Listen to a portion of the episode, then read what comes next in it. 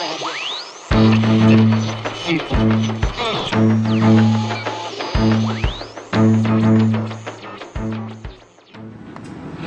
le Cercle des volontaires est aujourd'hui venu à la rencontre de François Asselineau. Bonjour François. Bonjour. Alors, euh, je rappelle aux internautes que vous êtes euh, inspecteur général des finances. Euh, vous avez fondé l'UPR, donc parti politique, en 2007. Euh, auparavant, auparavant, grâce à vos fonctions, vous avez pu voyager dans, et séjourner dans près de 80 pays environ. Vous avez vécu également un an et demi au Japon. Euh, L'UPR aujourd'hui, c'est 3300 adhérents. C'est un parti donc, qui, euh, qui milite pour la sortie de la France de l'OTAN, euh, de l'Union européenne et de la zone euro. Donc, bah, ma première question, aujourd'hui on va faire une interview qui va, qui va balayer un petit peu l'actualité internationale.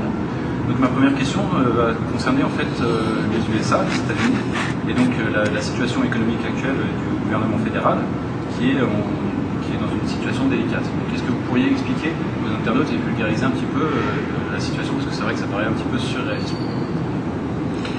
Oui, ça paraît assez surréaliste, vous avez raison. Je crois déjà qu'il faut, euh, il faut bien faire le, il faut avoir l'esprit clair. Il faut bien faire, il y a deux problèmes différents, même s'il y a des corrélations entre les deux. Le premier problème, c'est le problème du budget fédéral, de l'État fédéral américain, un peu comme le budget de la France. Ce budget, il y a actuellement une espèce de, rébellion euh, des, euh, des parlementaires du Parti républicain, notamment sur l'instigation des euh, parlementaires euh, du mouvement euh, Tea Party, vous savez, qui est un petit peu, je ne sais pas si on peut dire extrême droite, disons, c'est une droite anti, euh, anti-État fédéral, une droite euh, euh, qui veut en revenir aux fondamentaux de l'histoire euh, américaine. Tea Party, je, je l'explique dans, dans ma, ma conférence sur euh, qui gouverne la France, euh, je rappelle que c'est le coup d'envoi de l'indépendance américaine hein, euh, lorsque, en 1773, les colons de la Nouvelle-Angleterre à Boston étaient montés à bord des navires de la British East India Company pour prendre les caisses de thé que l'Angleterre livrait aux colons nord-américains et les colons en question avaient pris les caisses de thé et les avaient balancées dans le port de Boston. On avait appelé ça Tea Party, la Boston Tea Party. La partie de thé de Boston, c'est une façon ironique, bien entendu, de présenter les choses. C'était comme si on avait transformé le port de Boston en, en théière. Pourquoi est-ce que les colons avaient fait ça? Parce qu'ils voulaient protester contre le fait que c'était le gouvernement britannique de l'époque du Premier ministre William Pitt, sous le gouvernement du roi George III, qui avait décidé d'augmenter euh, de façon euh, forfaitaire, unilatérale, de façon très importante, les droits de douane que devaient payer les colons à l'Ang- à l'Angleterre. Alors c'est très important dans l'histoire américaine parce que c'est le coup d'envoi de la Révolution américaine. Et comme je l'explique dans cette conférence, la Révolution américaine, la, la qui va, enfin trois ans après, il y aura la Déclaration d'indépendance, euh, le 4 juillet 1776. Cette révolution, en fait, a été motivée à l'origine par la volonté, le refus des droits de douane imposés par la mère patrie, et de façon générale le refus qu'il y ait une autorité euh, étatique lointaine qui impose euh, sa volonté au, au peuple américain. Euh, donc c'est pour ça qu'actuellement il y a aux États-Unis un mouvement qui s'est répandu, qui est le mouvement Tea Party, qui veut en revenir un peu à ses fondamentaux et qui juge que l'État fédéral est trop important. Est-ce qu'on peut dire que ce sont des ultralibéraux? Oui, enfin, je ne sais pas si on peut dire ultra-libéraux, c'est pas sûr, parce que ça dépend ce qu'on met ultra-libéraux derrière. En tout cas, ce sont des gens qui, effectivement, euh, considèrent que euh, l'État fédéral a pris trop d'importance. Euh, il, voudrait qu'il y ait moins d'impôts de façon générale, euh, moins de subventions diverses et variées, et plus de liberté laissée aux États. Euh, Je signale au passage, je dévie un peu par rapport à votre question, mais je vais y revenir. Je signale au passage que on ne le sait pas forcément, mais il se développe actuellement aux États-Unis d'Amérique un mouvement d'opinion au-delà de Tea Party qui milite pour l'indépendance de certains des États. Il y a une pétition, par exemple, au Texas qui a recueilli déjà plus de 60 000 signatures pour demander un référendum sur l'indépendance du Texas des États-Unis d'Amérique. Il y a d'autres États où euh, ce mouvement se, développe. Voilà. Alors, euh, sur l'influence de ces, de ce mouvement, euh, les parlementaires républicains donc ont refusé, on l'a vu, euh, de voter le budget qui devait commencer au 1er octobre, le budget fédéral, euh, parce qu'ils exigent que euh, le président Obama remette- revienne, remette en cause les dispositifs sociaux, ce qu'on appelle Obamacare, vous savez, care pour les soins, qui a prévu que plusieurs dizaines de millions d'Américains puissent avoir des subventions pour être couverts socialement. Une sorte de sécurité sociale. Oui, on, on découvre au passage ce qui est bien connu pour les gens qui connaissent les États-Unis, c'est qu'il y a des dizaines de millions d'Américains qui n'ont aucune couverture sociale.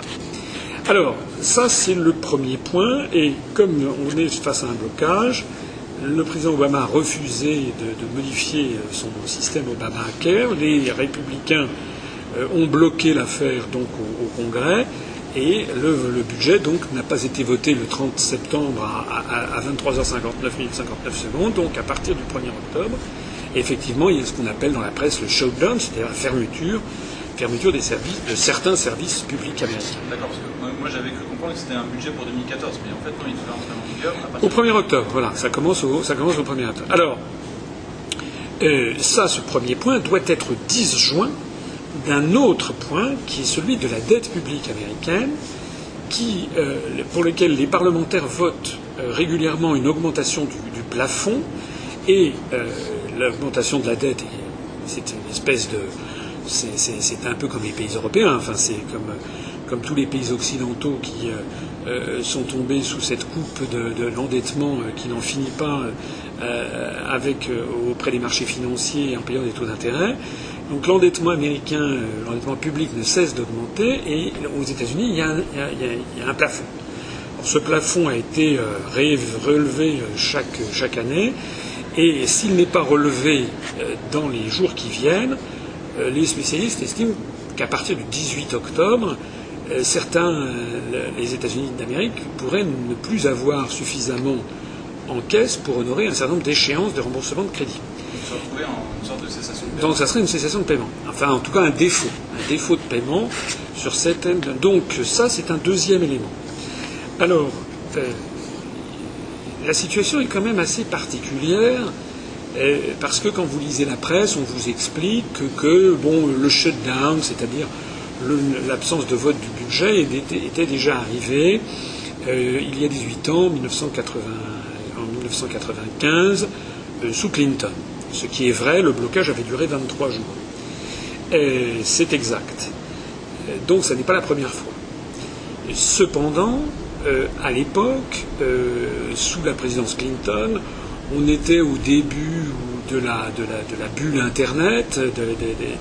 L'économie connaissait une, assez forte croissance. Et puis ils étaient d'une autre époque.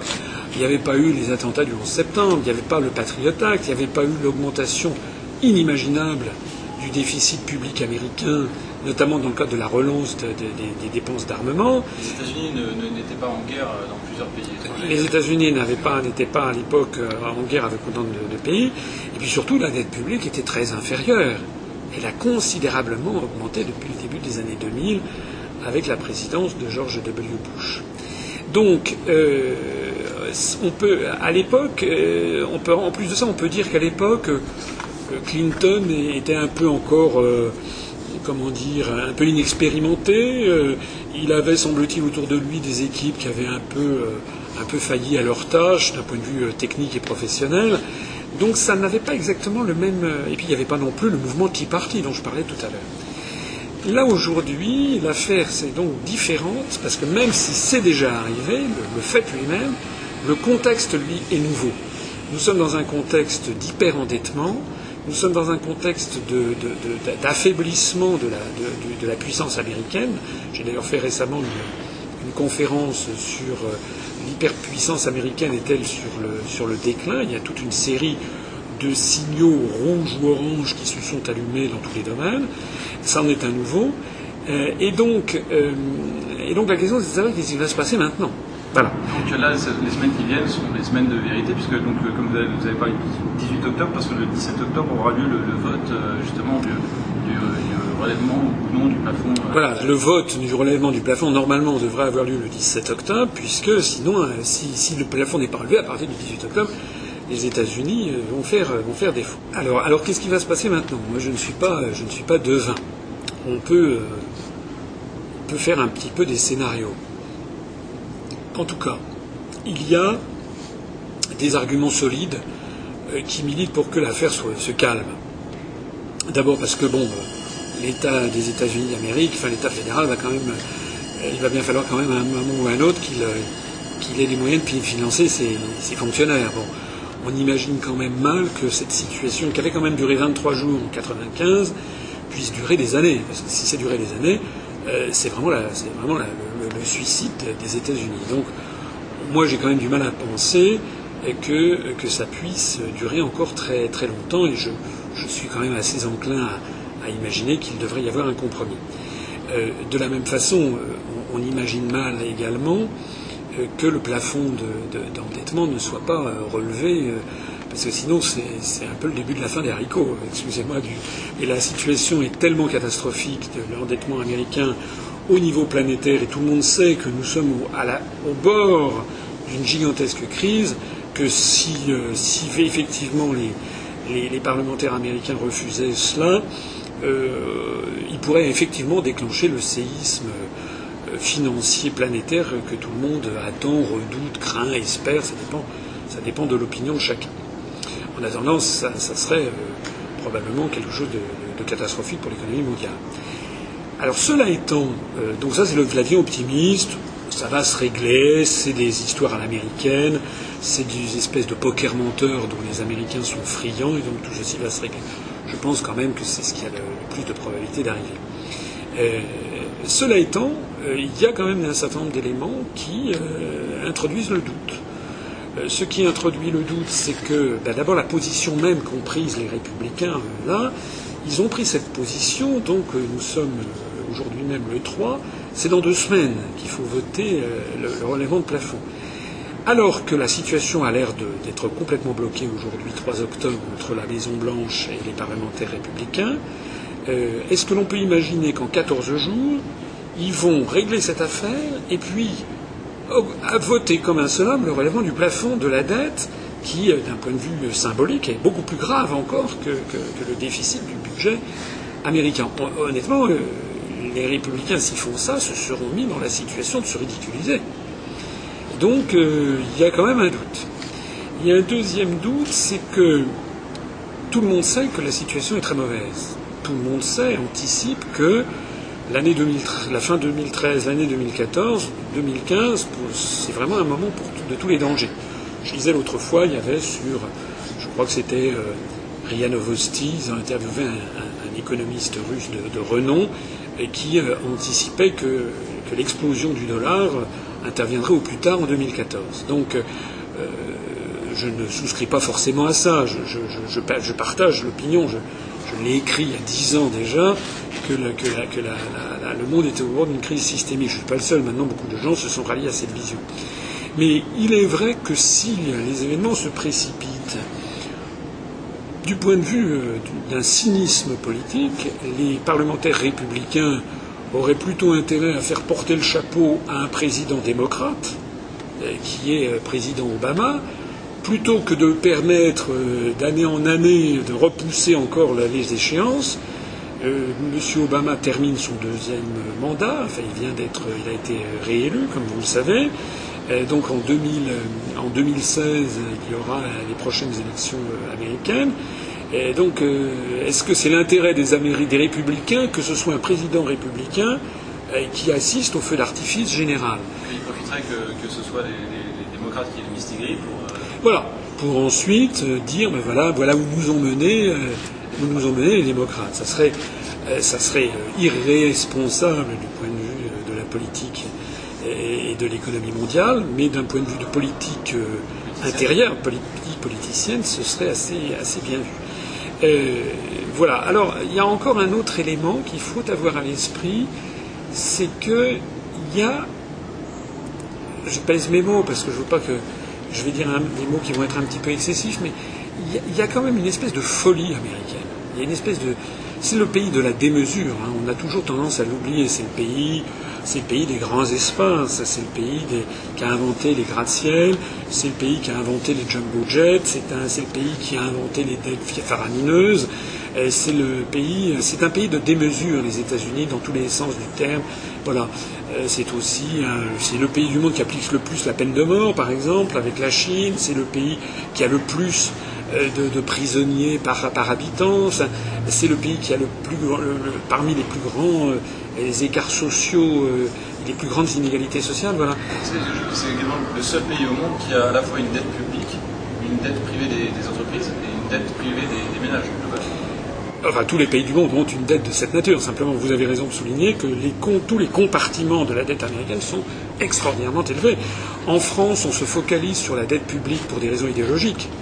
Je l'explique souvent. Euh, on dit oui, le, budget de la, dette publique française a dépassé 80%, ce qui, dans l'absolu, n'est pas bien. Je, pas, pas, un inspecteur général des finances qui va dire que c'est formidable le ratio d'endettement que nous avons. Mais il n'en demeure pas moins que quand on parle de la situation française, par exemple, on se focalise sur la dette publique, mais on ne parle pas, comme vous venez de le faire, euh, des, autres compartiments, des autres acteurs macroéconomiques, c'est-à-dire les ménages, les entreprises euh, publiques ou parapubliques, et puis les entreprises privées. Or, aux États-Unis, les ménages sont très très endettés, alors qu'en France, les ménages sont peu endettés statistiquement, et les ménages ont, une forte, euh, ont un fort taux d'épargne en France. Hein. ça fait partie d'un de nos legs de, ce pays, un vieux, un vieux fonds paysan. Donc les Français ont quand même un petit peu, statistiquement, il y a évidemment des gens qui, n'ont rien sous la main, mais statistiquement, les Français sont un peuple qui aime avoir des économies. Euh, on est parmi les pays de l'OCDE, euh, donc les pays développés, on est un des pays du monde dont le taux d'épargne des ménages est le plus élevé. Après, après, le, Japon, le cas asiatique est très particulier, les, extrêmes orientaux ont beaucoup, beaucoup d'épargne, mais dans la sphère occidentale, nous sommes le pays qui avons le plus d'épargne. Alors qu'aux États-Unis, les gens ont des taux d'épargne négatifs, c'est-à-dire qu'entre les dettes, vous savez, chaque ménage en général a des dettes et puis de l'épargne. Parce que l'épargne, c'est pour des choses à court terme, la dette, si vous vous endettez pour acheter un appartement, par exemple, vous avez une dette sur 15 ans. Ça ne vous empêche pas d'avoir, de l'épargne à court terme sur votre compte bancaire ou sur un livret de pièces d'épargne. Aux États-Unis, le, taux d'épargne est négatif. Aux États-Unis, tous les ménages sont hyper endettés. Et pareillement, les, entreprises américaines sont également très très endettées. Voilà, donc effectivement, vous avez raison de le dire, l'ensemble de la société américaine est hyper endettée. Alors je reviens à mon propos. Euh, il y a une espèce de, il y a une espèce de, voilà, de jusqu'au boutisme américain qui peut arriver parfois. Avec, on a vu déjà des, décisions euh, de la Cour suprême ahurissantes, comme par exemple la récente décision qui autorise, enfin qui ne met aucune limite au financement des campagnes, euh, des campagnes électorales par des fonds privés. Hein, donc ce qui, fait, ce qui ruine de sens la, démocratie. Bon, ben ça, ça fait partie de cette espèce de, de caractère.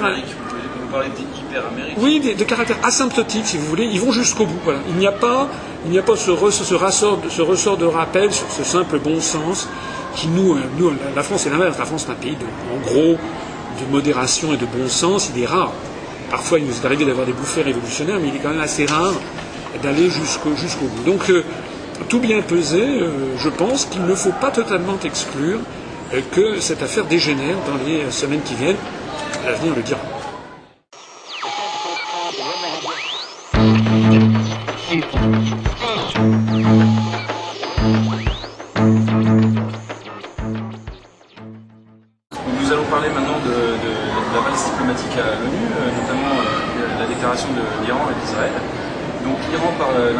De son nouveau président Hassan Rouhani euh, a déclaré donc, le 24 septembre qu'il souhaitait une coalition, former une coalition pour la paix, puisqu'il constatait qu'il y avait des coalitions pour la guerre qui se formaient.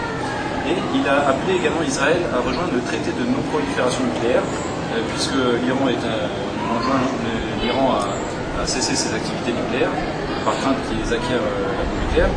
Et, or, Israël est, reconnu comme étant une puissance nucléaire, même s'ils ne l'ont jamais publiquement, pas non plus oublié publiquement. Euh, qu'est-ce que cela vous inspire? D'autant plus que, euh, on va parler après de la déclaration de Netanyahu, mais euh, déjà, qu'est-ce que vous inspire cette déclaration de Hassan Rouhani qui, qui, appelle Israël à rejoindre les traités de non-prolifération nucléaire? Alors, je, dirais que le, mouvement politique que j'ai créé, l'UPR, depuis le début, il suffit de relire notre charte fondatrice, notamment dans la conclusion, nous, euh, nous sommes favorables à l'ONU. Je sais qu'il y a euh, parfois des gens qui disent mais c'est un gouvernement mondial, mais mais ça. Bon, non, euh, moi je suis favorable, nous sommes favorables à l'ONU. Pourquoi? Parce que je crois que c'était Dag Hammarskjöld, qui était le, deuxième secrétaire général des Nations Unies, qui d'ailleurs est mort dans des conditions, dans un accident d'avion. L'affaire a rebondi récemment, où on suspecte fort les Américains d'avoir été derrière la CIA, d'avoir été le fait que son avion s'était écrasé. Oui, et, il, avait, euh, il avait dit, euh, il avait dit, je crois, cette formule en gros, euh, l'ONU n'est pas, n'est pas le paradis, mais sans l'ONU, ce serait l'enfer. Je trouve que c'est une, c'est une bonne formule. Bien sûr que l'ONU peut être critiquée, c'est incontestable, il y a eu énormément d'échecs. Mais néanmoins. Voilà. Voilà. Alors c'est très difficile, c'est un système un peu autobloquant pour des raisons que j'expliquerai si ça vous intéresse. Mais il n'en demeure pas moins que euh, l'ONU a le mérite d'être le forum mondial où il y a quasiment tous les États de la planète, hein, pratiquement tous maintenant. deuxièmement, euh, c'est là que s'élabore la, la, c'est là qu'on dit le droit, le droit international. Lorsqu'il y a une assemblée générale de l'Organisation des Nations Unies qui vote une résolution, euh, lorsque le Conseil de sécurité prend une décision, c'est intégré au droit international.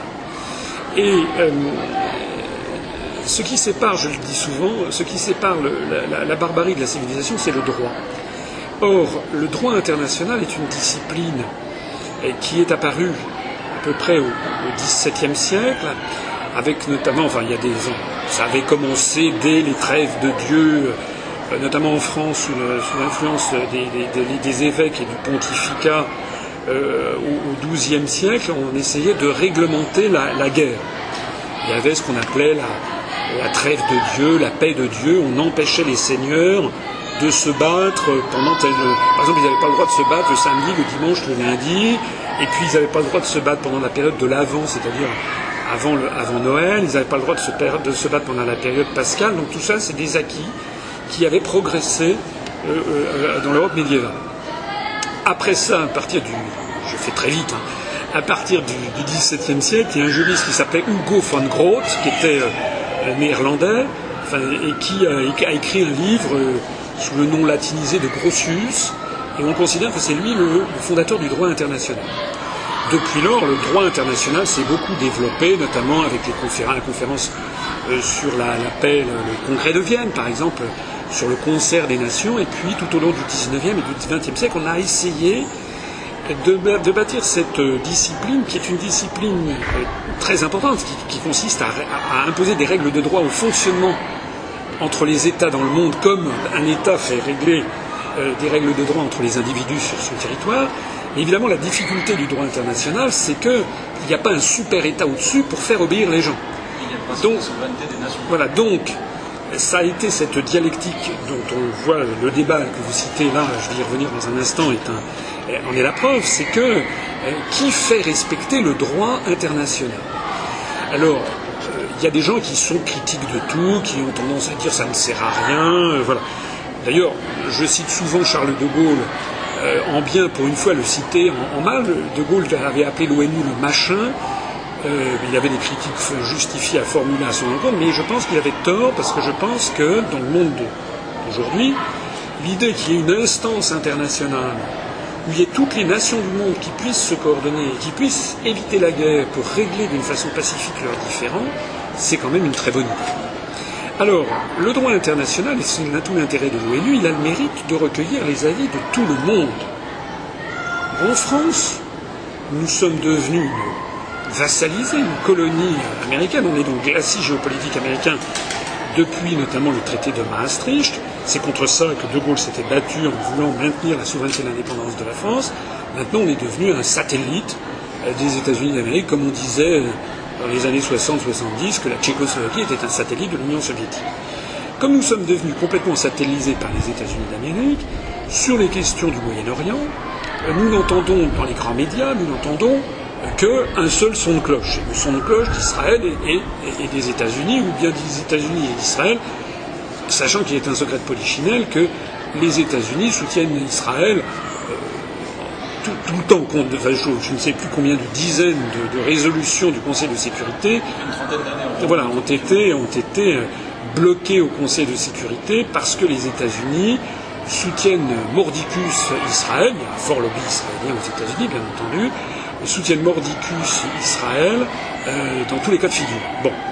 Alors, la déclaration du président iranien, je vais essayer, je marche sur des œufs, c'est des sujets qui sont évidemment extrêmement, extrêmement polémiques et, qui enflamment les passions. La déclaration du nouveau président iranien, me semble quand même assez habile, et, pour tout dire, il me paraît plus habile euh, que son prédécesseur Ahmadinejad. Ahmadinejad qui faisait parfois des déclarations euh, vitrioles, ou en tout cas très, très, très, très, dures, euh, notamment contre Israël, contre la politique américaine, ce qui euh, menait parfois à des polémiques. Euh, voilà. Euh, Ahmadinejad, le Rouhani, pardon, son successeur, lui, est, plus, plus malin parce qu'il pose la question en termes de droit. Et de fait, il met là sur la table ce que les, tous les diplomates du monde entier savent, c'est que officiellement il y a dans le monde, parmi les puissances nucléaires, il y a les États-Unis, la Russie, le Royaume-Uni, la France et la Chine. Et puis officieusement, euh, vous en avez, vous avez peut-être l'Afrique du Sud, euh, Israël, euh, le Pakistan, l'Inde, qui ont et la Corée du Nord probablement, qui ont l'arme nucléaire. De, surcroît, ces, pays, en général, n'ont pas ratifié le traité de non-prolifération nucléaire. Alors, il me semble que la diplomatie iranienne a, a, en effet beau jeu de dire attendez, vous nous reprochez à nous de vouloir euh, bâtir une force nucléaire, euh, ce que par ailleurs, alors ça, il faut laisser les experts de l'AIEA et autres, ce que par ailleurs le gouvernement de Téhéran nie vouloir faire, mais ils disent, vous nous reprochez, nous, de faire ça, alors que vous, vous, Israël, vous avez des quantités d'armes nucléaires. Donc c'est quand même. On estime à 300 têtes nucléaires environ. Alors c'est quand même, c'est quand même un vrai problème. C'est quand même le, le, deux poids deux mesures je, me rends compte que j'ai oublié de préciser aussi que dans la région, euh, il y a aussi euh, les forces nucléaires américaines qui sont présentes. les forces nucléaires américaines ne sont pas aux États-Unis. Il y en a aux États-Unis, il y a des missiles qui sont situés sur le territoire américain, mais vous avez croise, euh, notamment en Méditerranée ou dans le Golfe, des, des sous-marins américains qui sont dotés d'ogives nucléaires. Donc, nous, on nous présente l'option, la vision uniquement euh, américano-israélienne euh, d'un pays qui risque effectivement d'être submergé par les pays qui l'entourent. Mais si on jetait un œil sur la situation iranienne, euh, les Iraniens peuvent légitimement aussi avoir le sentiment qu'ils ont au nord un pays qui a l'armement nucléaire, la Russie, qu'ils ont à l'est deux pays qui ont l'armement nucléaire, qui sont l'Inde et le Pakistan, qu'ils ont au sud euh, les, forces nucléaires stratégiques euh, américaines qui sont dans les sous-marins embarqués, et qu'ils ont à l'ouest euh, l'État d'Israël qui lui-même a des ogives nucléaires. Et avec l'invasion de l'Irak et de l'Afghanistan, il y a des bases américaines de fait tout autour voilà. de l'Iran. En plus, il y a des bases américaines tout autour de l'Iran. Donc moi, mon sentiment personnel, c'est d'ailleurs enfin, ce qu'on dit tout le temps, c'est qu'il faut, il faudrait en revenir aux fondamentaux de l'Organisation des Nations Unies. Il faudrait en revenir. Actuellement, le problème de l'ONU, c'est que elle a été prise en otage. Euh, dans les années 60-70, elle a été prise en otage souvent par l'Union soviétique. Maintenant, il n'y a plus l'Union soviétique. Et maintenant, la Russie, au contraire, est devenue presque un. s'est acheté une conduite en, termes de respect du droit international. On l'a vu sur la Syrie. En revanche, elle est prise en otage par les États-Unis. Les États-Unis qui, d'abord, abritent sur leur sol, sur leur territoire, le, siège de l'ONU. Vous avez peut-être vu d'ailleurs que lors de, sa déclaration récente à la tribune de l'ONU, le président bolivien Evo Morales a demandé que le siège de l'ONU soit sorti des États-Unis, soit transféré dans un autre pays, parce qu'il y a des menaces qui sont effectuées par les, par Américains sur les délégations qui se rendent à l'ONU. Normalement, normalement, le gouvernement américain n'a pas le droit d'interdire, même à son pire ennemi, de venir sur le sol américain à New York pour aller à l'ONU. Ça fait partie des conventions internationales. Néanmoins, les Américains prennent leurs aises avec ça. Les Américains également sont le premier bailleur de fonds de l'ONU. Ils ont d'ailleurs souvent des arriérés fondamentaux colossaux qui empêchent l'ONU de fonctionner. Je crois me rappeler, excusez-moi aussi, que pendant la crise d'Irak, euh, avec euh, l'affaire des inspecteurs internationaux, les rapports euh, de l'AIEA été photocopiés avant d'être diffusés à l'ONU, ils étaient photocopiés par les services américains. Oui, alors, en plus, comme ça se situe sur le territoire américain, la, la NSA qui déjà a tous les moyens du monde pour surveiller, c'est encore plus facile pour eux. On l'a vu, on a appris que toute la délégation française, mais aussi les délégations étrangères, sont espionnés à l'ONU. Il faudrait donc, je pense que les années qui viennent, les décennies qui viennent, on l'a à peine évoqué tout à l'heure, euh, vont être marquées par un, déclin de la, puissance américaine qui a déjà commencé. Je pense qu'il va se, se, se, concrétiser de plus en plus dans les années qui viennent. Quand je dis déclin, ça veut dire déclin, ça ne veut pas dire la disparition comme ça des États-Unis. Mais déclin, ça veut dire c'est un déclin relatif. On sait, enfin je rappelais dans une conférence récente que j'ai faite sur le sujet, qu'en 2016, c'est-à-dire euh, demain, hein, c'est dans deux ans et demi, euh, selon toutes les statistiques, notamment du Fonds monétaire international, de la Banque mondiale et autres, euh, la première économie mondiale va devenir l'économie chinoise. Le, PNB de l'économie de la Chine, en parité de pouvoir d'achat, c'est-à-dire en, neutralisant les effets de change, le, PNB de la, République de Chine va dépasser le PNB américain. La première économie mondiale deviendra l'économie chinoise. Évidemment, il y a 1300 millions d'habitants dans un cas, il y en a 307 millions aux États-Unis de l'autre. Donc en PNB par habitant, les Américains par personne resteront, euh, resteront plus riches. Mais néanmoins, c'est évidemment un changement de paradigme, comme on dit maintenant, considérable depuis. Euh, euh, c'est la fin, d'une certaine façon, de la domination du monde blanc sur, sur le monde et de la domination américaine qui, avait, qui s'était établie au cours des années 30 euh, sur la planète des 30 du XXe siècle qui va s'achever au cours des années 20 du, XXIe siècle. Voilà. Alors, maintenant, votre question, ben, moi je dirais à tous ces gens que M. Rouhani, il devrait faire un peu comme ce qu'a fait son homologue euh, Bachar el-Assad, c'est-à-dire effectivement jouer le jeu euh, et adhérer au traité de non-prolifération nucléaire, adhérer au traité euh, d'interdiction des armes chimiques, etc., ouvrir le truc, mais c'est le rôle de l'ONU que d'imposer la même chose à tout le monde. Et il n'est pas normal que des pays comme Israël ou comme euh, le Pakistan ou l'Inde, euh, eux, puissent, euh, sans que personne n'y trouve rien à redire, s'exempter de ça. Voilà. Alors, précision, il me semble, sauf erreur de ma part, que l'Iran est signataire du, du traité de non-prolifération nucléaire. Oui. oui. On va essayer d'aller un, un, petit peu plus vite. On va, euh, on va essayer de, de, Je vais vous demander de, de me répondre format télé, c'est-à-dire des, des, petits commentaires sans rentrer au fond dans les choses comme vous avez fait jusqu'à présent. Ah. Alors donc Israël a rétorqué donc euh, par l'intermédiaire de Benjamin Netanyahu en, en, comparant donc Hassan Rouhani à un loup déguisé en mouton après avoir euh, comparé Ahmadinejad déguisé en loup. Euh, il a qualifié l'Iran d'État voyou quand on sait que Israël ne s'est pas plié à beaucoup de, notamment à certaines résolutions de l'ONU, on peut se demander qui, qui est établi. Et surtout, donc, il, a, il a déclaré, donc euh, Benjamin Netanyahu, il a déclaré qu'Israël ne laissera pas l'Iran obtenir des armes nucléaires et que si Israël était obligé d'agir seul, il agirait seul. Qu'est-ce que ça vous inspire? D'abord, État voyou, c'est une formule américaine, rogue state. Deuxièmement, je suis d'accord avec vous que qui dresse la liste des rogue states, ce sont les États-Unis et euh, c'est pas normal. Euh, moi, pour moi, je ne sais pas ce que c'est qu'un État voyou. Je sais ce que c'est qu'un État qui respecte le droit international. Je sais ce que c'est que quelqu'un qui ne respecte pas le droit international. Voilà. Donc ces espèces d'incriminations me paraissent, euh, me paraissent euh, fâcheuses. Et puis c'est pas comme ça qu'on agit en diplomatie. Sur en diplomatie, on essaye. Voilà. Sur la menace d'intervention unilatérale. Bah, c'est contraire au droit international. Voilà. Ce qui est assez singulier, c'est que M. Netanyahou ait quand même l'audace de, de, prononcer ça à la tribune des Nations Unies. Je rappelle que euh, les États, euh, comme un individu en France n'a pas le droit de se faire justice lui-même, hein, j'en parle parce qu'il y a eu une polémique récente sur l'affaire d'un bijoutier à Nice, vous savez, où il y a eu des gens qui se sont montés au créneau, euh, il s'est mis dans son tort, il s'est mis, euh, les gens n'ont pas le droit de faire justice eux-mêmes de tuer quelqu'un. Ça évidemment, ça n'exempte pas, euh, bien entendu, ce qui s'est passé, le fait qu'il a été euh, volé et cambriolé. Mais euh, c'est un principe de droit, parce que si tout le monde se fait justice, il n'y a plus de civilisation, il n'y a plus de société.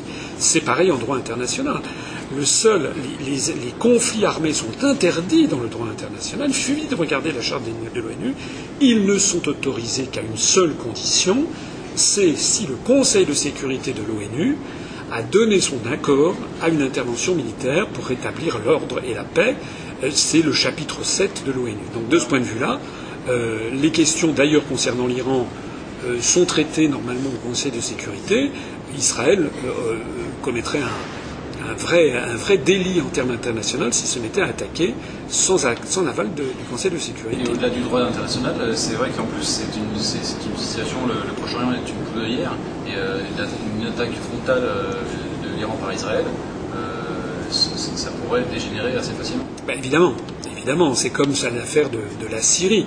On, est, on a été pas très loin du déclenchement d'un véritable conflit régional qui aurait peut-être même pu dégénérer en Troisième Guerre mondiale. Et il faut reconnaître de ce point de vue-là l'extraordinaire maîtrise de soi euh, de, la direction russe, euh, M. Poutine et, son ministre des Affaires étrangères Lavrov, qui d'ailleurs ont fait respecter le droit. Alors on va parler maintenant d'un fait divers, mais qui est quand même pas neutre au niveau diplomatique. Euh, Marion Castin, donc diplomate français, donc attaché culturel du consulat de France à Jérusalem, a été molesté, donc dans les territoires occupés et a été expulsé d'Israël sans que, sans M. Hollande ne trouve rien à redire. Qu'est-ce que ça vous inspire? Moi, je ne sais pas ce qui s'est dit, je ne sais pas ce que M. Hollande a dit, etc. Ce que je sais normalement, là aussi, il y a, des règles de droit. Les règles de droit, c'est ce qu'on appelle les privilèges et immunités diplomatiques du corps diplomatique. Donc déjà, ce qu'il faudrait savoir, c'est est-ce que cette jeune femme avait ou non le statut diplomatique. C'est la première chose à vérifier, parce que parfois, il y en a qui ont des titres sans en avoir les fonctions, mais il semble que oui. Si elle avait un statut diplomatique, le traitement qui lui a été infligé est un traitement qui est contraire à la Convention de Vienne. Donc normalement, il y a, ça aurait dû faire l'objet euh, d'une protestation euh, du gouvernement français si effectivement les faits tels qu'ils ont été rapportés par la presse sont avérés. Euh, il faut également préciser qu'un État a le droit de déclarer persona non grata un, diplomate. Ça n'est pas exclu d'être expulsé d'un. D'ailleurs, vous avez peut-être vu, puisqu'on parle de l'actualité, que le Venezuela il y a quelques jours, euh, le président du Venezuela, M. Maduro, a euh, expulsé, je crois, trois diplomates américains. Il les a déclarés personae non grate, comme, on dit, c'est-à-dire ils ont eu 48 heures pour, pour dégager. Résultat, ben, les Américains font pareil dans l'autre sens. Donc ça, le fait d'expulser un diplomate n'est pas en soi scandaleux. Ce qui n'est pas normal, c'est si ça n'a pas été fait dans les règles et les formes prévues par les conventions de Vienne, en particulier si cette diplomate française a été molestée. Euh, on va parler un petit peu donc, de la CPI, euh, la Cour pénale internationale, qui a émis un mandat d'arrêt euh, à l'encontre de l'ivoirien Charles Blé donc, qui, était le chef des jeunes patriotes milice pro-Bagbo, et qui était très apprécié par une, large partie de la, de la jeunesse ivoirienne. donc c'est la troisième personne ivoirienne pour qui la CPI a émis un mandat d'arrêt, donc après Bagbo et sa femme. Euh, qu'est-ce que ça, vous inspire euh, comme on est pressé par le temps, je répondrai très très vite. Ça m'inspire un petit peu les mêmes euh, remarques que précédemment sur l'affaire des armes nucléaires dans le Moyen-Orient. C'est-à-dire que cette, ces pays, c'est très gentil, mais on a l'impression que c'est vraiment le règne du deux poids deux mesures. Qu'on poursuive des gens, je ne, je ne connais pas suffisamment ce dossier pour pouvoir de façon affirmative dire il est innocent ou il est coupable. Mais ce que je note, c'est que ce sont toujours euh, ceux du clan Bagbo qui sont, qui sont déférés devant la CPI, euh, et jamais les autres. Or, dans un conflit, quel qu'il soit, il n'y a jamais tout blanc et tout noir. Bon, il ne faut pas exagérer. Et puis il y a quelque chose que je, qui, me, quand même, qui me tient à cœur sur cette affaire de CPI, euh, c'est quand même que les accords de Londres qui ont bâti à l'origine de ça ont fait que la CPI a, a, commencé à fonctionner à partir du, du 1er janvier 2002 elle est notamment, elle, peut juger les, crimes de guerre, les crimes contre l'humanité, les crimes contre la paix. Or, euh, il y a un État au monde très important qui a refusé de ratifier euh, la CPI, ce sont les États-Unis d'Amérique eux-mêmes. Et pourquoi ne l'ont-ils pas fait d'ailleurs? Parce que les attaques, l'attaque contre l'Irak de 2003, qui a été déclenchée suite à un faux, une fausse accusation sur les armes de destruction massive. Les Américains, rappelez-vous les débats de février 2003 au Conseil de sécurité avec Colin Powell qui agitait une fiole, paraît-il, de, de, du, charbon, c'était des faux. Les Américains eux-mêmes l'ont reconnu dès le mois de mai 2003 en disant effectivement il n'y avait pas d'armes de destruction massive. Je rappelle que suite à la position de la France de 2003, il n'y a pas eu le feu vert du Conseil de sécurité dans le chapitre 7 dont je parlais tout à l'heure. En d'autres termes, l'intervention américaine, avec d'ailleurs une majorité d'États membres de l'Union européenne qui leur ont emboîté le pas, en Irak a été une guerre illégale au regard du droit international. Selon les, les différents observateurs, il y a des études qui ont été publiées dans le magazine américain The Lancet, il y aurait eu de 2003 à 2010, en Irak, entre 400 000 et 1 33 000 morts civiles. Donc, c'est une guerre qui a été déclenchée de façon illégale, c'est un crime contre la paix. Le fait d'avoir euh, produit des fausses affirmations est un crime contre la paix. Et il y a eu des crimes de guerre qui ont été commis, puisque des, civils sont morts par centaines de milliers. Très probablement des crimes contre l'humanité, puisqu'il y a eu à Fallujah euh, l'utilisation d'armes euh, avec des bombes à l'uranium Absolument, avec des enfants qui naissent avec des, avec des malformations terribles. Alors, je signale au passage que l'OMS a, refusé de publier justement les rapports sur, sur les naissances euh, d'enfants euh, mal formés. Alors, dans ces conditions, eh bien, normalement, les, les responsables politiques euh, et, et, militaires qui ont commis ça, normalement, devraient être déférés devant la Cour pénale internationale, en particulier le président américain et le Premier ministre. Ça n'est pas uniquement une une vue de l'esprit. Vous savez peut-être qu'en 2010, il y a eu un tribunal qui s'est réuni euh, en Malaisie, dans la capitale de la Malaisie, à, Kuala Lumpur, euh, à l'initiative du Premier ministre malaisien, le docteur Mohamed Mahathir, et euh, avec des juristes, mais des juristes qui ne sont pas de la sphère occidentale, et qui ont condamné, qui ont jugé coupable George W. Bush et, Anthony Blair, coupables de crimes de guerre et de crimes contre l'humanité, et qui ont lancé à leur encontre des mandats d'arrêt internationaux. Alors, évidemment, certains occidentaux pourront ricaner euh, grassement en disant oui, mais ce sont des Malaisiens. Ça témoigne de quoi? Ça témoigne simplement qu'ils euh, refusent de voir la réalité en face.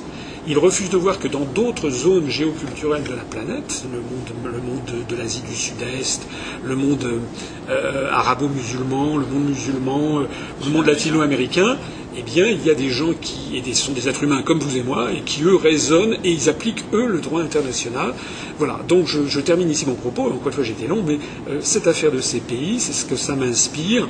Euh, je, ne sais pas si monsieur, euh, ce, monsieur, le, responsable de la jeunesse des Ivoiriens du temps de Gbagbo, méritait d'être déféré devant la CPI, mais ce, que je suis, ce dont je suis sûr, c'est que le président américain, les hauts dignitaires américains, et puis également ceux qui, en Europe occidentale, ont emboîté le pas aux États-Unis sur l'affaire de la guerre en Irak, comme le Premier ministre Anthony Blair, euh, comme M. José Barroso, euh, Premier ministre du Portugal à l'époque, euh, ou comme le, Premier ministre espagnol, M. Aznar à l'époque, mériteraient d'être déférés devant la Cour pénale. Puis, ça serait au juge en fonction des droits du droit international de dire s'ils sont coupables ou innocents. Mais en tout cas, il, y a, des éléments matériels extrêmement forts pour qu'ils soient déférés. Oui, la CPI pour l'instant c'est un petit peu la justice des vainqueurs. Voilà. On va parler maintenant donc, de la Gambie et ce, petit État anglophone qui est au sud du Sénégal et qui vient de quitter euh, le Commonwealth et dont le président a déclaré qu'il ne souhaitait plus l'influence des ONG et des associations occidentales euh, dans son pays et que lui, président, il n'y aurait pas de femmes qui se marieraient avec des femmes, ni des hommes qui se marieraient avec des hommes dans son pays. Qu'est-ce que cela vous inspire euh, euh, le fait que ce pays quitte le Commonwealth, un acte d'indépendance D'abord, la Gambie n'est pas exactement au sud du Sénégal, elle est enclavée dans le Sénégal, puisqu'il y a la partie du Sénégal, la Casamance, qui est en dessous. Euh, deuxièmement, euh, c'est un petit pays, effectivement anglophone. Qu'est-ce que ça m'inspire? Ça m'inspire que c'est un pays libre et souverain, qu'il a le droit de faire ce qu'il veut. Et ça m'inspire en effet un une petite remarque, c'est que les pays occidentaux ont décidément beaucoup de mal à se défaire de ce complexe de supériorité de l'homme blanc, j'allais dire, qui consiste à dire à chaque fois nous on sait mieux que vous ce qui est bien. Euh, alors on dit à, la Renaissance ou à l'âge classique, euh, ils, importaient, ils, apportaient le, commerce, ils forçaient les pays à commercer. Euh, au XVIIIe siècle, après ça, ils forçaient les pays à adopter certaines institutions, puis ils ont forcé également les pays à adopter certaines la religion chrétienne, et puis après ça, ils, ils, les ont obligés à adopter les droits de l'homme. Et puis maintenant, ça change encore, c'est les toutes dernières inventions du monde occidental qu'il faudrait tout à fait cessantes imposer. C'est quand même effectivement euh, euh, une trace d'esprit de, de, néocolonial. Je crois que c'est incontestable. Moi, je crois que dans le monde aujourd'hui, vous savez, il y a un proverbe qui dit chacun chez soi et les vaches seront bien gardées. Je crois que c'est le principe d'ailleurs de non-ingérence dans les États étrangers. Vous savez, euh, dans les années 80, il y a des gens comme le médecin sans frontières, le docteur Bernard Kouchner et autres, qui nous ont expliqué qu'il fallait absolument le droit d'ingérence, c'était très très important. Mais quand on respecte le principe de non-ingérence, certains, certains régimes peuvent commettre des crimes à l'encontre de leur propre population, c'est vrai. Il faut trouver des instruments qui permettent d'essayer d'empêcher ça de façon pacifique, sans doute au niveau du droit international, peut-être des procédures d'embargo. Mais ce qui est pire encore, c'est le droit d'ingérence. Parce que le droit d'ingérence, c'est en fait c'est le droit du plus fort. C'est la suppression du droit international. Ça veut dire que c'est le plus fort qui impose son point de vue. Il y a un truc. C'est pas le plus faible qui va s'ingérer. Sur ces questions de mœurs que vous évoquez, il y a quelque chose qui est quand même assez singulier. Euh, je pense par exemple à une zone du monde que je connais assez bien, qui est le, Pacifique Sud. Au XIXe siècle, ce sont les, petits pays, les micro-États, enfin euh, voilà, la Polynésie, les Tonga, les Samoa, les Fidji, euh, euh, les Nouvelles Hébrides, la Papouasie-Nouvelle-Guinée, tous ces États de Mélanésie, Polynésie ou Micronésie ont été découverts sur le tard, hein, vers la fin du XVIIIe siècle, notamment par le capitaine Cook. Et tout au long du XIXe siècle, il y a eu une espèce de compétition entre la France et l'Angleterre pour envoyer des missionnaires. Les missionnaires euh, anglais étaient, protestants, les missionnaires français étaient catholiques. Et dans un cas comme dans l'autre, ces missionnaires arrivaient dans ces pays où le, temps et le climat est assez clément il se trouve que les, naturels, les indigènes, comme on disait à l'époque, ils vivaient un peu dans la tenue d'Ève et Adam, quoi. En gros, à peu près, avec parfois éventuellement un cache-sexe. Et euh, ça a offusqué la, pruderie du XIXe siècle, et donc les, puissances, France et Angleterre, et les missionnaires qui allaient avec, ont imposé à toutes ces populations, notamment aux, femmes, ce qu'on appelle les Roms missions, c'est-à-dire ça commence ici et ça va jusqu'au pied. Si vous avez vu euh, euh, déjà des, si vous êtes allé dans ces, dans ces régions, allez voir les, les populations de Mélanésie, par exemple, ce qu'on appelle les Roms missions. Bien. Maintenant, fin du XXe, début, début du XXIe siècle, les mêmes puissances occidentales euh, euh, font débarquer des charters de touristes avec des femmes qui font du bronzage intégral ou des hommes aussi. Et se, se, scandalisent du fait que ça scandalise les populations locales. Ben, c'est quand même extraordinaire. C'est-à-dire, euh, c'est à chaque fois les, blancs qui fixent ce qui est, juste. Voilà.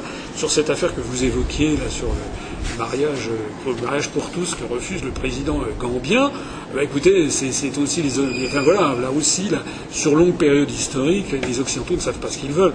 Le plus sage serait quand même que dans le monde d'aujourd'hui, on respecte l'identité, la souveraineté des autres peuples du monde, et puis voilà, chacun fait ce qu'il veut. On va parler maintenant de, la chute de Nikolaos euh, Mikaloliakos, euh, surnommé par une partie de la presse le petit fureur qui est donc le, président du, parti Bob Doré, donc en Grèce, euh, qui vient d'être arrêté suite au meurtre du rappeur Pavlos Fissas, de la mouvance antifasciste. Donc, il semblerait donc que le Georges Patélis, le patron de la cellule Bob Doré du quartier de Nikaï, soit effectivement le commanditaire de ce meurtre. Et donc le président Nicolaos euh, vient donc d'être emprisonné. Qu'est-ce que cela vous inspire ah, D'abord, euh, que c'est bien s'il a commis un meurtre ou commandité un meurtre, c'est tout à fait naturel qu'il soit, soit emprisonné. Euh, si par ailleurs c'est un, un, moi je ne connais pas suffisamment la législation intérieure grecque, mais si effectivement c'est un parti qui est ouvertement raciste, antisémite et autres, je ne trouverais pas forcément scandaleux euh, qu'il puisse être interdit. Euh, voilà, si, par ailleurs il, prône l'action violente. En France aussi, on interdit régulièrement des, mouvements politiques violents. Ce sur quoi je voudrais quand même insister, j'ai déjà eu l'occasion d'en parler dans mes conférences, euh, enfin en marge de mes conférences, dans les questions-réponses, c'est que je trouve mystérieuse cette affaire de Groupe Doré, puisque en Grèce, il y avait un parti politique d'extrême droite, auparavant, disons de droite extrême, qui s'appelait le Laios, euh, et qui, euh, d'un seul coup, s'est vu débordé sur la droite par ce mouvement Aube dorée dont tous les médias ont donné, auquel tous les médias ont donné le maximum de retentissement. C'est un parti ouvertement néo-nazi, hein, même dans sa, dans sa gestuelle, dans ses, dans ses analyses, etc. Bon. Et précision importante, c'est aussi un parti qui s'est déclaré euh, contre l'Europe et contre l'euro. Moi, ce que j'ai du mal à ne pas y voir, plus exactement, je mon flair, c'est que euh, si ce mouvement a été mis en avant dans les médias, c'est pour diaboliser l'opposition. Évidemment, c'est pour euh, alors que la situation en Grèce est épouvantable, c'est pour faire croire aux gens que vouloir sortir de l'Europe ou vouloir sortir de l'euro, ce serait égal à égal Troisième Reich. C'est donc une stratégie d'amalgame qui est constamment mise en avant dans les médias, et c'est pour ça que Doré a eu, a eu ce retentissement. Je vous laisse imaginez ce que j'en pense sur la situation politique française. Vous savez très bien qu'en France, avec un mouvement qui a été euh, euh, le Front National, pour ne pas le nommer, que je ne compare pas au Doré, il ne faut pas exagérer, mais le mouvement, le Front National, qui, quoique dans un certain nombre de de ces dérapages peuvent l'assimiler, mais le Front National de notre époque n'est pas quand même comparable, mais le Front National a été médiatisé constamment depuis 1983, euh, pas avant, de 72 à 83 il n'avait accès à aucun média, mais depuis 83 il est constamment mis en avant, on le voit encore ces jours-ci d'ailleurs, pour faire croire à la population que être pour la sortie de l'Union européenne de l'euro, ce serait pour le Front National. Et comme, et comme tous les six mois, M. Le Pen, Mme Le Pen font un dérapage, comme on dit, à ce moment-là, on dit aux gens Ah, vous voulez sortir de l'Europe? Ben, C'est que vous êtes comme Le Pen, donc vous êtes des fachos. C'est quelque chose, vous le savez bien, nos, adhérents, nos militants, nos sympathisants, ils sont confrontés toute la journée, constamment, quand ils parlent autour d'eux de nos analyses. Pour beaucoup de gens dans la population, il suffit de dire ça, c'est comme une espèce de formule sacramentelle. Ah non, je n'écoute pas vos analyses parce que vous êtes, vous êtes, vous êtes proche du, du FN. Une sorte de réflexe de Pavlov. Alors on va, on va changer complètement de, de, sujet de continent. On va parler d'un drame euh, monumental puisqu'on va parler de, de, Fukushima au Japon. Euh, et donc récemment, ils viennent d'annoncer euh, encore une nouvelle fuite d'eau radioactive. Qu'est-ce que vous pensez de cette situation catastrophique? Ben, Je pense que c'est un drame. Je dois avouer que ça donne à réfléchir puisque les, les, Japonais étaient euh, l'un des pays du monde avec la France à avoir le plus euh, souvent, euh, enfin à avoir le plus développé l'énergie nucléaire sur leur propre territoire, ce qui était d'ailleurs un peu paradoxal puisque c'est le seul peuple au monde à avoir été atomisé, à avoir reçu deux bombes atomiques sur la tête par les Américains à Hiroshima et Nagasaki, ce qui, soit dit en passant, pourrait aussi être qualifié de crime de guerre d'ailleurs. Enfin fermons la parenthèse, et le fait que la situation euh, soit comme ça à ce point mauvaise, le fait que d'ailleurs, sauf erreur de ma part, je crois qu'ils ont arrêté le dernier réacteur nucléaire en, fonctionnement, euh, donne à réfléchir. Notre mouvement n'a pas pris position sur le nucléaire. Nous laissons euh, nos adhérents, nous avons parmi nos adhérents des gens qui sont très très anti-nucléaires. Nous en avons d'autres qui sont tout à fait pour le nucléaire. La sagesse actuelle, c'est que la, France ne peut pas se passer du nucléaire du jour au lendemain, ça c'est absolument impossible, même d'ailleurs euh, ELV ne le propose pas. Euh, mais est-ce que le principe même de l'énergie nucléaire ne doit pas être revu sur moyen et long terme? On peut quand même se poser la question. Euh, il faut avouer que deux pays comme l'Allemagne et, le, Japon, qui sont des pays euh, tout à fait sérieux, ce sont des gouvernements et des sociétés sérieuses, si elles ont opté finalement, euh, ces deux sociétés, si l'Allemagne et si le Japon ont opté euh, pour un, arrêt à terme de l'énergie nucléaire, ça mérite quand même considération. Euh, il faudra y réfléchir. Vous savez que dans notre programme, on a prévu, c'est l'un des trois grands débats nationaux qu'on envisage de faire, c'est que ce soit en fait les Français euh, qui tranchent, sachant que c'est une situation, des solutions ne sont pas faciles, euh, et sachant aussi que se passer de l'énergie nucléaire, ça a un coût pour le consommateur. Très important. Alors on va parler un petit peu maintenant de, l'UPR et notamment d'une critique qui est faite régulièrement par des gens d'extrême gauche euh, sur le fait que, puisque vous avez été euh, fonctionnaire, vous avez été euh, au, cabinet de Gérard Longuet et Charles, Charles Pasqua, deux personnalités qui sont très très peu appréciées, c'est un, un, euphémisme par les gens d'extrême gauche. comment, comment ça se fait que vous êtes passé par ces, ces cabinets? Comment ça s'est fait? Est-ce que vous auriez pu vous y opposer? Est-ce que vous étiez d'accord? Euh, oui, j'aurais pu m'y opposer, j'aurais pu, bien sûr, j'aurais pu m'y opposer. Euh, comment ça s'est fait? Ben, Ça s'est fait que quand vous êtes euh, haut fonctionnaire, un jeune haut fonctionnaire, que euh, votre direction, votre directeur euh, considère que vous êtes un élément prometteur, eh bien, en général, on vous propose, lorsqu'il y a un changement de, majorité, un changement de gouvernement, lorsqu'un nouveau ministre arrive à la tête de l'administration, on vous propose d'aller faire du cabinet ministériel. C'est en général, il est très rare que les gens refusent parce que c'est considéré, d'abord c'est tout à fait passionnant, ça, complète la formation professionnelle, si j'ose dire, on voit les choses d'un très haut niveau, et, et puis c'est souvent considéré, comme ce que l'on dit de façon humoristique, comme un accélérateur de carrière. C'est-à-dire qu'en général, après, lorsqu'on retourne dans l'administration, on a un, petit bonus, on, a, on franchit un ou deux, un ou deux grades. Voilà.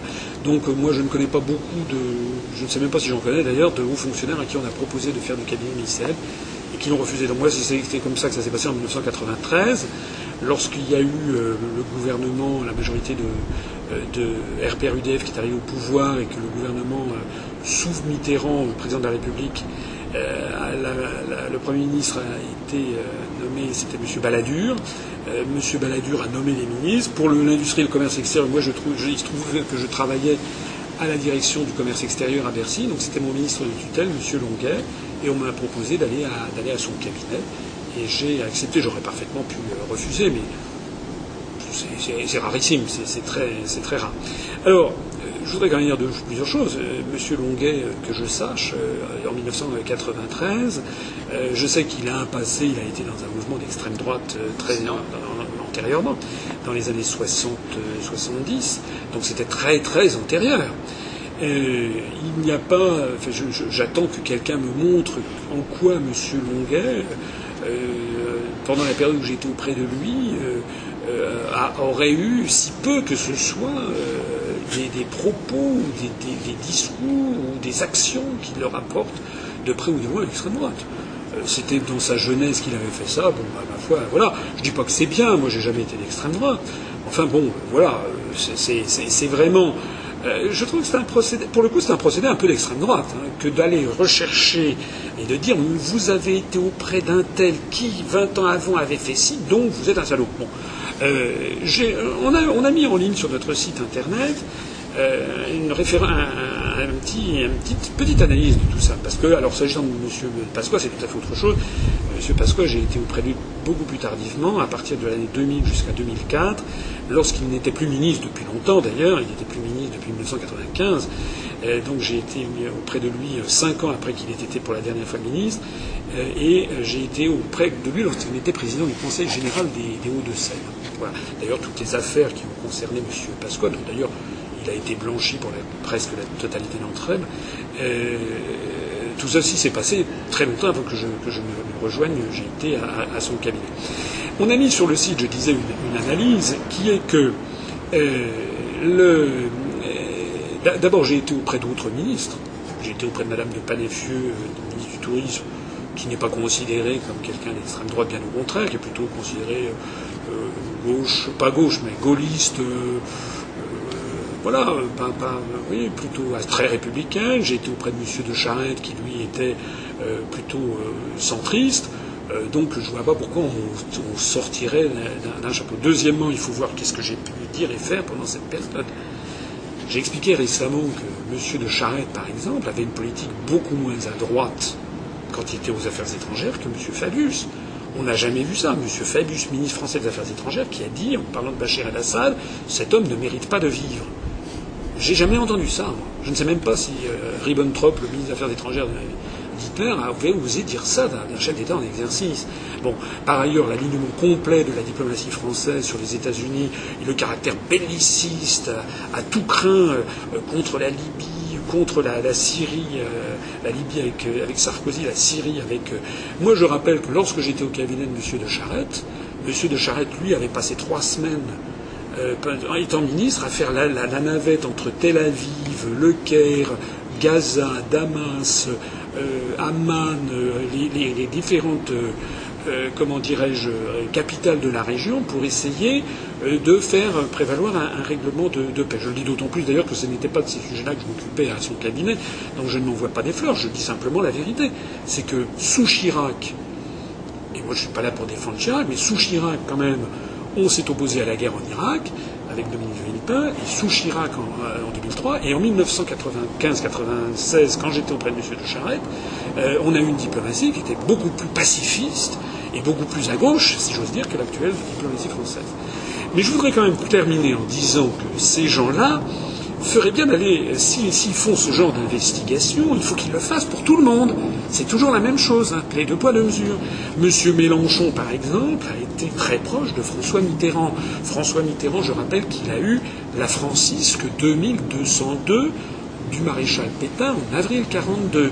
Pour obtenir cette décoration, il fallait, un, la demander, deuxièmement, être présenté par deux parrains, et troisièmement, signer une déclaration en disant je fais don de ma personne au maréchal Pétain comme lui-même a fait don de sa personne à la France.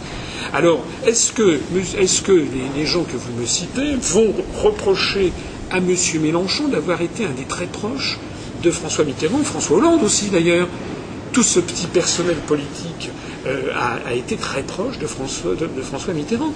Je rappelle que François Mitterrand, ça ne remonte pas seulement aux années 42. François Mitterrand, je rappelle que pendant son septennat, enfin son double septennat, il a protégé le responsable de René Bousquet, le responsable de la rafle du Veldiv, qui faisait l'objet de poursuites de crimes contre l'humanité. Il a bloqué la justice française. Hein. et dans son entourage à l'époque, il y avait Jospin, il y avait Mélenchon, il y avait Hollande. Hein, alors que personne n'a jamais, M. Longuet était trop jeune, n'a jamais été mêlé à des affaires au niveau de l'État, là. C'est au niveau de l'État. Hein. Alors, qu'on ne fasse pas dire ce que, je ne ce que je ne veux pas dire. Moi, je ne reproche jamais à François Hollande, à Mélenchon, euh, voilà, parce que moi je ne suis pas favorable à la responsabilité par amalgame. Bon, ils ont été auprès d'un homme, François Mitterrand, qui avait évolué. Je dirais même, excusez-moi, la culpabilité par contamination. Voilà, ça, ça, ça c'est un procédé fascisant en fait. Donc moi je ne le pratique jamais, c'est pas parce que Mélenchon a été auprès de François Mitterrand il y a 20 ans que François Mitterrand a le parcours que je vous ai dit et que même encore dans les années 80-90 il avait des amitiés quand même très, très suspectes, c'est pas pour autant que je vais aller reprocher à M. Mélenchon. Moi je juge M. Mélenchon sur ce qu'il dit, sur ce qu'il fait, il y a déjà suffisamment à dire. D'ailleurs, voilà.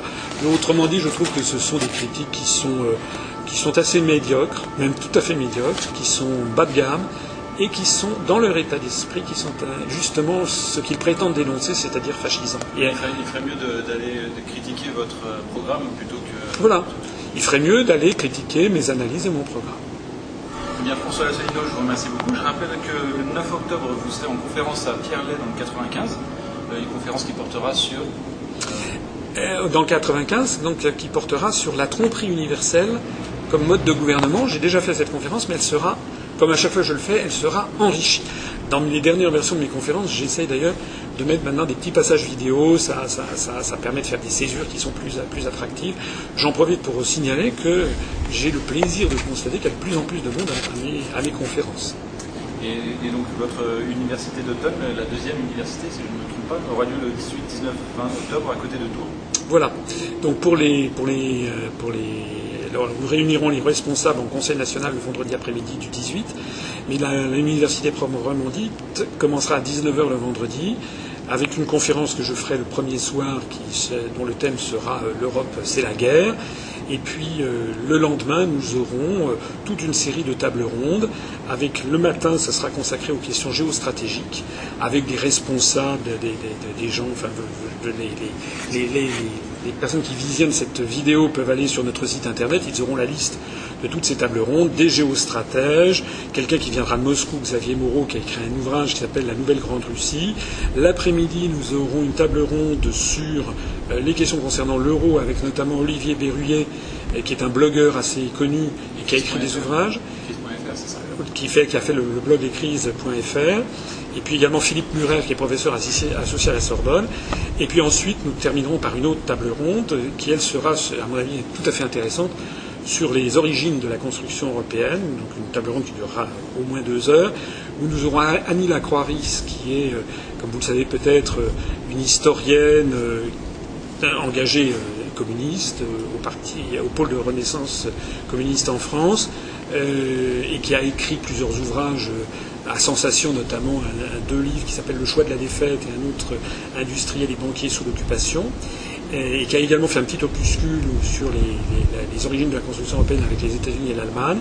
Et donc à cette table ronde, elle sera, il y aura également Jean Bricmont, qui est un, physicien belge, professeur d'université à l'Université de Libre de Bruxelles, qui euh, a écrit un, qui a coécrit un ouvrage avec Noam Chomsky, l'intellectuel de gauche américain qui vit en Californie.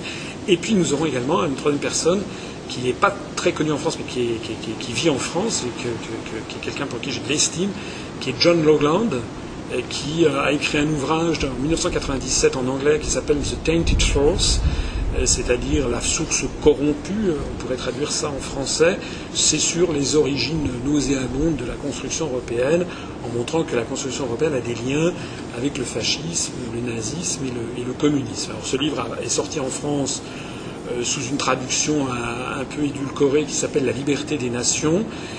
C'est un livre qui avait fait un peu scandale au Royaume-Uni en 1997. Sir Edward Heath, ancien Premier ministre, avait fustigé cet ouvrage. Maintenant, John Longland est à la tête de l'Institut pour la démocratie, qui est un institut qui est assez proche de Moscou et qui lui donnera aussi sa vision des, choses. À mon avis, ça sera tout à fait, les, trois angles d'approche seront passionnants. Et puis cette journée du samedi se conclura par une, autre présentation de ma part sur le bilan de, de l'UPR et sur les perspectives 2014. Et puis ceux qui sont intéressés pourront rester le, vendredi, le dimanche matin. Nous ferons des réunions dites de speed dating, de rendez-vous rapide, euh, avec sept ou huit euh, tables ateliers euh, pour les circonscriptions interrégionales correspondant aux élections européennes. Nous présenterons un peu ce qu'on essaie, ce qu'on va essayer de faire pour les élections européennes. On va essayer de présenter des listes dans les régions et on en profitera bah, pour commencer à recueillir les, bonnes volontés, ceux qui souhaiteraient être candidats sur ces, listes dans les 7 ou 8, si on y inclut les dom-tom, les 7 ou 8 grandes régions pour les élections européennes de fin mai 2014. Merci beaucoup François Asselineau et Alain.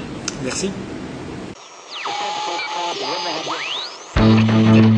Thank you.